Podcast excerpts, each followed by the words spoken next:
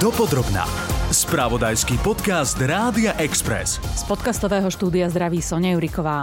Svetom sa šíri nový kmeň kvapavky, ktorá odoláva dostupným antibiotikám. Prvý prípad už hlási aj susedné Rakúsko. Táto správa ma inšpirovala na to, aby som sa podrobnejšie pozrela, či pribúda aj iných chorôb rezistentných voči štandardnej liečbe.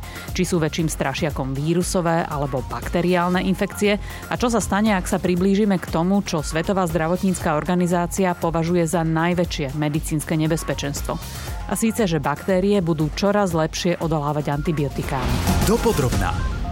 Ostaňme ešte chvíľu pri spomínanej vysokoinfekčnej pohlavnej chorobe a pripomeňme si s Pavlom Jarčuškom, prednostom kliniky infektológie a cestovnej medicíny v Univerzitnej nemocnici Luja Pastöra, čo kvápavka vlastne je a ako sa diagnostikuje. Je to ochorenie, ktorému potrebujeme venovať náležitú pozornosť a najmä na atypických miestach, kde je často nespoznaná pretože tie príznaky sú už popísané v jej názve, takže to si väčšina mužov všimne, už si to menej často môžu všimnúť ženy. Dnes je tá diagnostika pomerne rýchla a pomerne presná.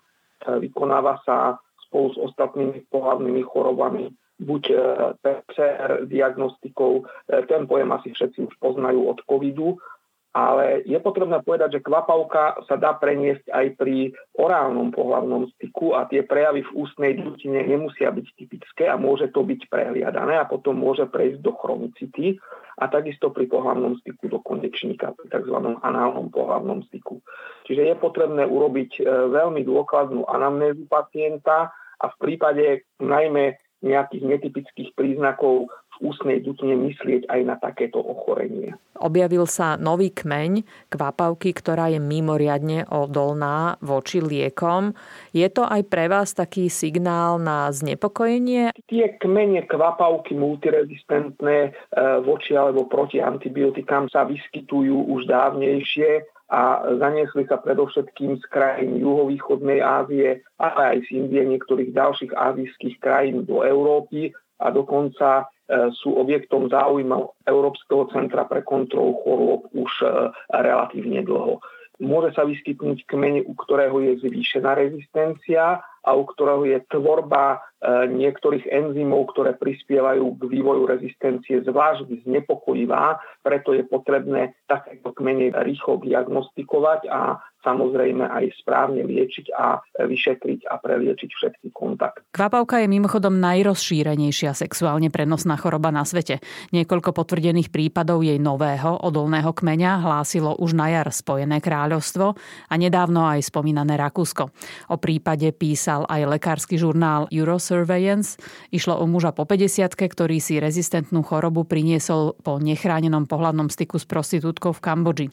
Šéfovi slovenskej spoločnosti infektológov Pavlovi Jarčuškovi ešte dám priestor, ale pozrime sa najprv na to, ako sme na tom so spotrebou antibiotík. Kedy si sa tradovalo, že Slováci a Slovenky nadmieru radi užívajú antibiotika a lekára, ktorý ich nepredpíše, vyhodnocujú ako nie veľmi dobrého doktora. Prezident Slovenskej lekárnickej komory Ondrej Sukeľ ma však ubezpečil, že za posledných 10 rokov sme sa polepšili. Stále na tom nie sme úplne ideálne, ale za posledných 10 rokov sme sa v rámci 32 krajín Európskeho hospodárskeho priestoru posunuli z 24. miesta na 16. a ten trend je zlepšujúci sa, ale tie krajiny, ktoré sú na tom najlepšie, ako napríklad Holandsko, Rakúsko, Slovinsko, tie sú približne na takej polovičnej spotrebe v rámci dávok antibiotík porovnaní s nami. Aj krajiny ako Česko, Maďarsko sú lepšie, e, najhorší sú na tom Gréci, Rumúni. A čím to je, že Holandiania neužívajú toľko antibiotík? Antibiotík, znamená to, že sú zdravší? Ani nie, ale v Holandsku je úplne iným spôsobom nastavený e, zdravotný systém, je skôr zameraný lepšie komunikačne a preventívne a celkovo starostlivosť o vlastné zdravie, respektíve uvedomelosť je tam budovaná už od útleho veku teda to prináša svoje ovocie. Keď sa rozprávame o tom, koľko antibiotík v priemere Slováci užívajú, siahame po tých jemnejších alebo ideme s bubnom na zajace a vyberáme si skôr tie silnejšie a to znamená, že hrozba rezistencie voči mhm. liečbe antibiotikami by nám reálne mohla hroziť. V takomto percentuálnom zastúpení eh, jednotlivých skupín antibiotík sa ničím nelíšime od okolitých krajín. Ešte takých 5-6 rokov dozadu bol taký trend tých, ako tomu ľudia tak naivne hovoria, trojdňových antibiotík, že tam tá spotreba stúpala, ale chvála Bohu sme sa začali aj v tomto smere zlepšovať. Jediný rastúci trend, kde máme, ale ten rast je viac menej také udržiavanie stability 1% ročne, sú tetracyklinové antibiotika. Tie zmeny nie sú nejako štatisticky významné, je to približne 1 až 2% ročne. Čiže nehrozí nám to, čo napríklad v Spojených štátoch, kde bijú na poplach odborníci a upozorňujú na to, že aj v nemocničnom prostredí sa nachádzajú ochorenia, ktoré nereagujú na liečbu štandardnými antibiotikami. Oni sa vyskytujú aj v európskom priestore, ale treba sa povedať, že Spojené štáty sú úplne iný príbeh, pretože tam na rozdiel od Európy je povolená reklama aj liekov, ktoré sú viazané na lekársky predpis a oni majú problémy s nadužívaním, respektíve s nesprávnym užívaním u mnohých skupín liekov, napríklad u benzodiazepínov, prozičných sedatív v Spojených štátoch. Takže je vysoko pravdepodobné, že aj tie antibiotika sa tam nemusia užívať až tak racionálne. Napríklad niektoré publikácie VHO už dnes hovoria, že nás čaká doba bez antibiotík antibiotík, eh, v horizonte 20 až 50 rokov, pokiaľ nedojde k nejakej zmene. Treba si uvedomiť, že za posledných možno 15-20 rokov nebola objavená nová skupina antibiotík, vždy dochádza len k vylepšeniam v rámci existujúcich. Pán Cukel, keď sa rozprávame o tom, ako bude vyzerať jedného dňa budúcnosť medicíny, vám čo robí väčšie vrázky? Vírusové alebo bakteriálne ochorenia? V roku 2021 bola vydaná taká publikácia Svetovej zdravotníckej organizácie, ktorá analýzuje túto situáciu v horizonte najbližších 10 až 20 rokov a tam sa väčšia opatrnosť E, týka vírusových ochorení, pretože voči vírusom v konečnom dôsledku neexistuje lacná a špecifická liečba. Teda vírus môže rýchlejšie mutovať, vírusové ochorenia sa môžu rýchlo šíriť, čo sme videli posledné dva roky, ale na druhej strane rastom rezistentných baktérií, či už sú to aj bežné kmene ako Escherichia coli, baktérie tuberkulózy, bežný nemocničný stafilokokus, tak tie e, dokážu veľmi razantným spôsobom v zásade prebehu pár hodín do dokážu usmrtiť človeka. A tam tá symptomatická liečba, ktorá je napríklad pri vírusových ochoreniach, dokáže imunitný systém pri správnom naštartovaní a pomocou symptomatickej liečby zvládnuť aj ťažšie vírusové infekcie. Pri tých bakteriálnych je to problematické a človek dokáže umrieť v priebehu pár hodín. V týchto dňoch sa hovorí o tom, v akom stave je slovenské zdravotníctvo. Keby sme sa na to pozreli z hľadiska dostupnosti moderných liekov, sme ten zdravý stred Európy v dostupnosti? tak e, dostupnosť dostupnosť fyzická je jedna vec a finančná je druhá vec. Mm-hmm. Teda v konečnom dôsledku my vieme zabezpečiť akýkoľvek liek aj pre slovenského pacienta. Druhá strana mince je úhrada tu je pravda, že Slovensko v tomto smere značným spôsobom zaostáva. Keď si vezmeme, že povedzme za uplynulých 10 rokov bolo v Európe registrovaných neviem, napríklad 100 moderných e, liekov, tak pre Slovákov je dostupných možno 20-30 z týchto moderných liekov. Či už sú to nejaké onkologické lieky alebo na autoimunitné ochorenie, respektíve tá najmodernejšia terapia. Momentálne je v legislatívnom procese návrh novely zákona, ktorý by to mal zmeniť a zvýšiť dostupnosť moderných liekov aj pre slovenských pacientov. Tak verím, že tento úmysel sa podarí. Keď sme pri užívaní liekov, vrátim sa k téme antibiotík a pripomeniem tri najdôležitejšie pravidlá, ktoré mi Ondrej Sukeľ prízvukoval. Poprvé, neužívať antibiotika bez indikovania lekárom, nikdy neužívať antibiotika, ktoré boli predpísané pre niekoho iného a do tretice, antibiotické lieky vždy dobrať, hoci sa po pár dňoch začneme cítiť lepšie. Jednoducho, ak sú predpísané na 10 dní, nespraviť si z nich trojdňové. A propos antibiotika, ktoré stačí užívať len spomínané 3 dni. Šéf Slovenskej lekárnickej komory pripomína, že ich účinnosť je v skutočnosti dlhšia. Ich metabolizmus je taký, že v princípe oni v tom organizme účinkujú ešte ďalších 5 až 7 dní. Podobne ako keď za starých čias sme užívali každých 6 hodín tabletu a brali sme to 10 dní, tak toto je v konečnom dôsledku podobné, akurát je tuto pohodlie pacienta.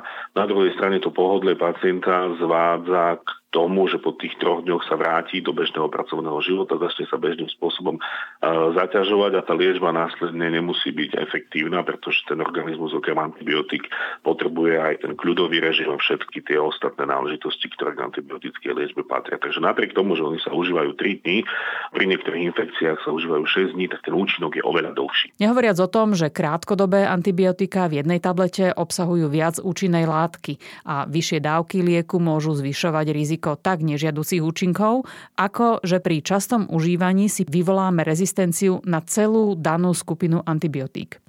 Ondreja Sukeľa som sa pýtala aj na to, čo obsahuje jeho cestovná lekárnička. Ak sa chcete pred dovolenkou inšpirovať alebo sa uistiť, či máte všetko potrebné, ostaňte s nami až do konca. No a už teraz prezradím, že antibiotika tam teda byť nemajú. Dopodrobná. Spravodajský podcast Rádia Express.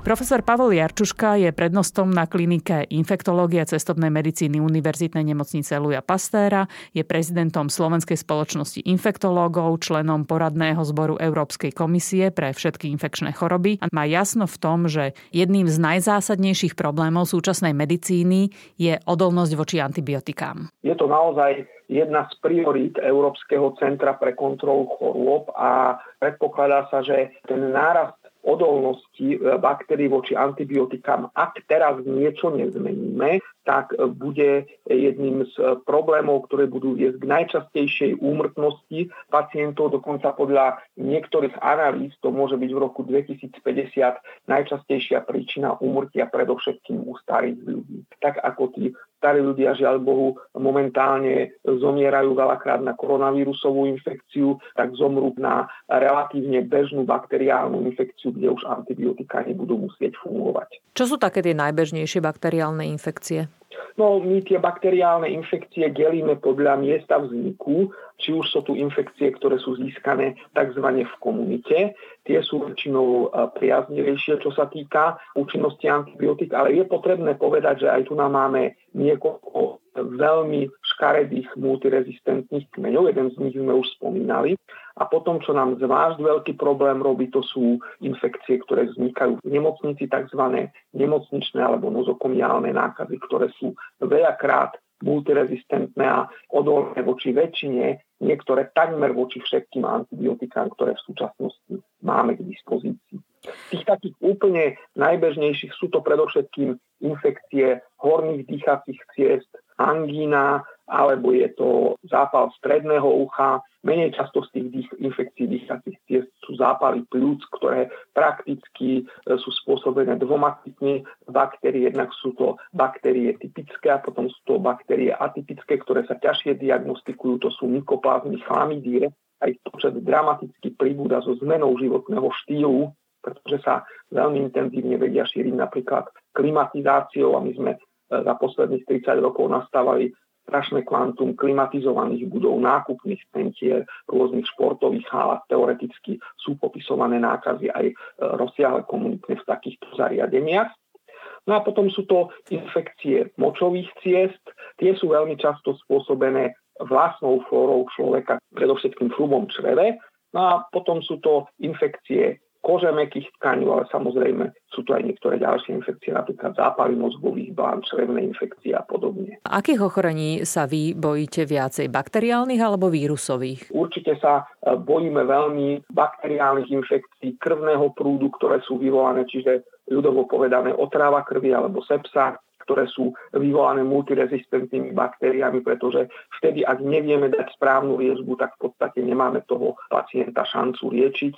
E, bojíme sa e, niektorých zápalov mozgových blán, ktoré môžu byť spôsobené rezistentnými baktériami, ale samozrejme aj bežných infekcií, ako sú zápaly, plus predovšetkým ventilovaných pacientov, vnútrobrušných infekcií, tie všetky, vyvolané baktériou, ktorá je invazívna a ktorá je rezistentná, tak e, sú to ochorenia, ktoré môžu byť veľmi nepríjemné a môžu viesť k tomu najhoršiemu. Baktérie popisujeme dva parametre. Ten prvý parameter je invazivita tej baktérie, čiže to, ako tá baktéria sa dokáže šíriť. Ja to vysvetlím tak, že my máme v sebe, a to možno naši poslucháči nevedia, každý z nás má v sebe 1,5 kg baktérií máme v sebe 10 krát viac bakteriálnych buniek, každý z nás ako buniek ľudského tela a 100 krát viac génov baktérií ako génov ľudského tela. Čiže tie baktérie, ktoré máme v sebe, sú e, súčasťou tzv. fyziologickej mikroflóry, ktorá je prevažne uložená v sebe, ale aj v ústnej dutine a sú veľmi prospešné. Akékoľvek podanie antibiotík môže túto prospešnú mikroflóru narušiť, čiže my musíme byť veľmi edukovaní, ak tie antibiotika pacientom dávame, tak aby sme ju čo najmenej poškodili Nazýva sa to Green Antibiotic Policy alebo zelená antibiotická politika. No a prirodzene sa otvára otázka, ako teda budeme pri všetkej opatrnosti liečiť tých, ktorým ani dostupné antibiotika nezaberú. Lekárov to trápi už teraz a volajú predovšetkým po výraznej racionalizácii užívania antibiotík nielen v liečbe ľudí, ale aj pri chove zvierat a v rôznych iných sférach, v ktorých sa antibiotika používajú. Napríklad pre nás bežných ľudí je otázne, či naozaj potrebujeme umývať ruky tzv. antibakteriálnymi mydlami.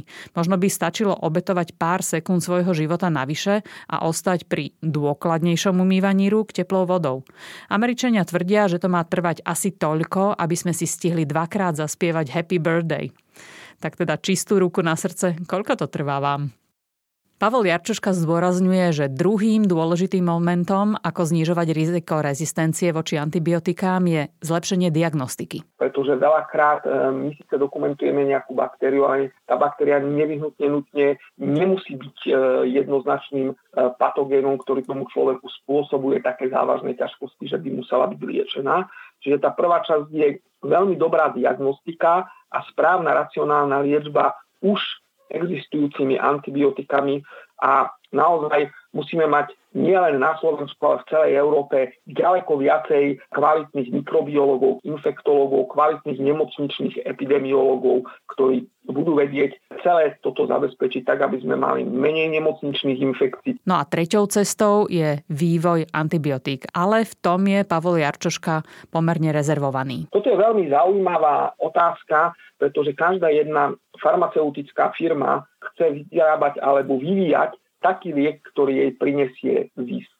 E, najlepší zisk je z tých liekov, ktoré pacient užíva dlhodobo alebo doživotne, čo rozhodne antibiotika nie sú, pretože tie užívame krátkodobo a pre mnohé farmaceutické firmy je vývoj nových antibiotík ekonomicky nezaujímavý. A je potrebné povedať, že aj samotné očkovanie proti niektorým bakteriálnym ochoreniam či už je to proti pneumokokom alebo proti hemofilom, tie naše detičky sú očkované, e, znižuje výskyt takýchto infekcií a znižuje spotrebu antibiotík a tým následne aj rezistenciu. Pripomeniem, že ste predsedom Ústrednej komisie pre racionálnu antiinfekčnú liečbu a antibiotickú politiku.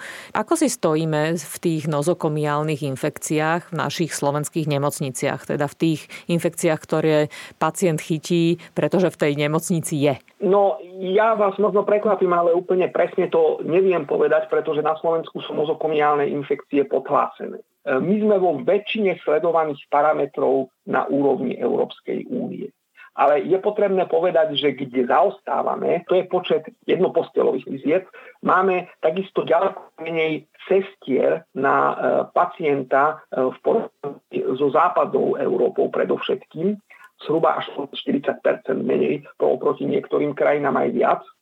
Poskytovanie tej zdravotnej starostlivosti, keď nemám toľko času na umývanie rúk, lebo to je tá najzásadnejšia vec, môže viesť k zvýšenému výskytu. Máme menej nemocničných epidemiológov, hygienikov ako niektoré krajiny Európskej únie. A tam, kde sme sa veľmi výrazne zlepšili, ale to asi všetky krajiny počas covidu je, lebo to je tiež indikátor, ako sa na tom oddelení pracuje, dezinfekčných roztokov na umývanie rúk a niektorých ďalších. Dostávame sa častejšie aj vďaka zvýšenému pohybu ľudí celkovo k dovlečeným chorobám. To znamená, vyskytujú sa aj u nás už častejšie prípady malárie, tuberkulózy, cholery a takýchto ochorení? Malária sa vyskytuje sporadicky, choleru určite na Slovensku nemáme. Tá tuberkulóza na Slovensku je relatívne pod kontrolou ani z Ukrajiny, kde sme rátali, že príde väčší počet pacientov, až taký dramatický počet pacientov nepríde. Ale čo to testovanie prináša je paradoxne e, niečo úplne iné. A to sú pacienti, ktorí sa dostanú mnohokrát e, v krajinách, kde je skutočne veľká rezistencia proti antibiotikám. To je India, niektoré južné krajiny Európy. Napríklad klasický prvý prípad pacienta, tak, ktorý bol infikovaný tzv. multirezistentnou klepsielou, ktorá je jedno z toho najhoršieho, čo v rámci tých rezistentných baktérií máme, bol nakazený pri autonehode v Grécku ošetrovaný v nemocnici, tam tú multirezistentnú klepsielu dostal, následne sa dostal do Slovenska, ležal na izbe s ďalšími pacientami, nikto to v danej chvíli nevedel a tá infekcia sa postupne rozšírila po celom Slovensku. Takisto sú prípady, e, keď si pacienti takéto multirezistentné baktérie donesú z niektorých exotickejších oblastí, či už z Thajska alebo z Indie, keď sa nebodaj dostanú do nemocnice a tá nemocničná hygiena tam nemusí byť na takej vysokej úrovni. Ako to potom dopadne, takéto prípady? Pre každú infekčnú chorobu e, platí to, že mali by sme ju čo najskôr diagnostikovať a čo najrychlejšie zamedziť jej šíreniu. Sú krajiny, ktoré majú napríklad e, pravidlo, že ak prídete z akejkoľvek nemocnice zo štátu, ktorý oni vyhodnocujú z hľadiska antimikrobiálnej rezistencie ako rizikový, tak dostanete vlastný ošetrujúci personál a vlastnú izbu. Toto my na Slovensku si absolútne v danej chvíli nemôžeme dovoliť treba to brať tak, že vy keď ste kolonizovaní multirezistentnou baktériou, vy nemusíte mať absolútne žiadne ťažkosti. Hej. Napríklad e, veľmi veľká časť alebo monopolná časť pacientov, ktorí sú kolonizovaní tou multirezistentnou klepsielou, nemá žiadne ťažkosti, len tú klepsielu vľúčujú stolicou. Ale môže sa stať, že tá klepsiela sa dostane nejakým spôsobom zo stolice toho pacienta. Druhá časť pacientov samozrejme, ktoré majú možno menej multirezistentné baktérie, ale také, ktoré sú invazívnejšie, tak u tých e, e, tá infekcia môže prebiehať veľmi dramatická a tá antiinfekčná liečba sa včas nepodá správne, tak môže nejakým spôsobom viesť tá nesprávna liečba aj k úmrtiu pacienta. Pán profesor, vy ste to na začiatku povedali, že aj Svetová zdravotnícká organizácia varuje pred tým, že odolnosť mikróbov voči antibiotikám je významnou hrozbou pre ľudstvo a ak niečo nezmeníme, naozaj to môže byť číslo 1 ako príčina úmrtí. Čo môžeme urobiť my za seba a čo musíme urobiť systémové? Čo je veľmi dôležité, je dôležité, aby si ľudia správne umývali ruky, čo už asi myslím, že väčšina ľudí teraz aj reálne robí, aby si ľudia nevyžadovali od e, lekára antibiotika, už vôbec, aby si ich nerobili do zásoby, neskladovali, aby verili tým lekárom, že tie antibiotika im e, predpíšu len vtedy, keď je to nevyhnutne nutné. A ak ideme napríklad do cudziny, aby sme si nerobili nejaké zásoby, toto by nemalo byť. A tá druhá časť, e, to sú systémové opatrenia. My musíme mať ďaleko lepšiu, ďaleko rýchlejšiu diagnostiku. Na tom sa samozrejme veľmi pracuje. Potom je napríklad ten klasický príklad. Ak máte zapálené mandle, to neznamená, že máte tzv. streptokokovú angínu. A streptokoková angína je jediná, si ktorú potrebujeme reálne liečiť antibiotikami. Dobrými anamnestickými otázkami to tak na 20-30% odlíšite. Čiže ani ten najlepší doktor to nevystí na 100% otázkami, pozrieť do hrdla a tak ďalej. Aj keď samozrejme vie to zlepšiť, ten test je oveľa presnejší. A máme k dispozícii 10-minútový test na princípe dôkazu antigenu, však antigenové testy poznáme, nemá streptokokovú angínu, nepotrebuje antibiotika.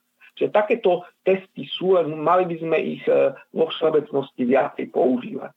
Ono aj druhý problém je ten, že tie antibiotika, ktoré sa používajú v ambulantnej praxi, sú veľmi lacné liečivá. Aj zdravotné poisťovne mnohé napriek tomu, že e, nie je to pre nich až tak ekonomicky výhodné z hľadiska jedného, dvoch rokov, tak sa snažia podporovať účasti pacientov tú diagnostiku práve preto, že je to investícia do budúcnosti. Takže ak sa nechceme dožiť katastrofálnej možnosti, že nám antibiotika nezaberú, mali by sme sa ich dožadovať s rozvahou a napríklad do cestovnej lekárničky by ich Ondrej Sukel preventívne nedával. Pokiaľ človek nejde do nejakej dramatickej exotickej krajiny, tak si treba uvedomiť, že všade je nejakým spôsobom zabezpečená zdravotná starostlivosť a určite by som neindikoval antibiotika laickým spôsobom tým, že niekto pôjde do bazénu, začne ho bolieť hrdlo alebo vypije niečo studené, hneď nasadiť antibiotika. A pokiaľ je nevyhnutné nasadiť antibiotika, respektíve respektíve to zhoršenie zdravotného stavu indikuje nejaký vážnejší problém, tak v tých štandardných dovolenkových destináciách vždy je možnosť zabezpečenia zdravotnej starostlivosti. A vráťme sa k tej pôvodnej otázke, že do tej lekárničky na dovolenku vy si dávate čo? Obvezový materiál, pretože to je štandard, nejaké lieky na zvládnutie horúčky a bolesti, nahnačku, živočíšne uhlie, rehydratačné tablety, na to mnohí ľudia zabúdajú, že vlastne rozpustné tablety alebo roztoky na, na doplnenie jónov a tekutín, tie sú dôležité, či už pri hnačkových ochoreniach, ale aj pri vysokých horúčavách. Treba mať nejaké očné kvapky na dezinfekciu, pretože vlastne či už sú to bazény, more, čokoľvek, to môže spôsobiť nejaké základné zápaly spojiviek a nejaké ušné kvapky e, z rovnakého dôvodu. No a potom samozrejme niečo na ochranu pred slnečným žiarením. Toto je základ také lekárničky. A ešte možno pre dievčatá a ženy, keď sa budú kúpať v bazénoch alebo keď osanú v mokrých plavkách, nejaké preparáty na nastavenie tej vaginálnej e, správnej flóry. Áno, tam sú dokonca dostupné bez lekárskeho predpisu aj lokálne antimikotika, takže dá sa zvládnuť prípadná kvasinková infekcia, ale vždy je lepšia tá prevencia. Existujú probiotika, dá sa pôsobiť aj preventívne a sekundárne dá sa zvládnuť aj prípadná infekcia. Aj túto časť spravodajského drobnohľadu, tentoraz o super odolných baktériách, pre vás pripravila Sonia Juriková. Ďakujem za pozornosť a nájdete si nás aj na budúce. Počúvali ste podcast Dopodrobna, ktorý pre vás pripravil spravodajský tým Rádia Express. Ďalšie epizódy nájdete na Podmaze a po všetkých podcastových aplikáciách.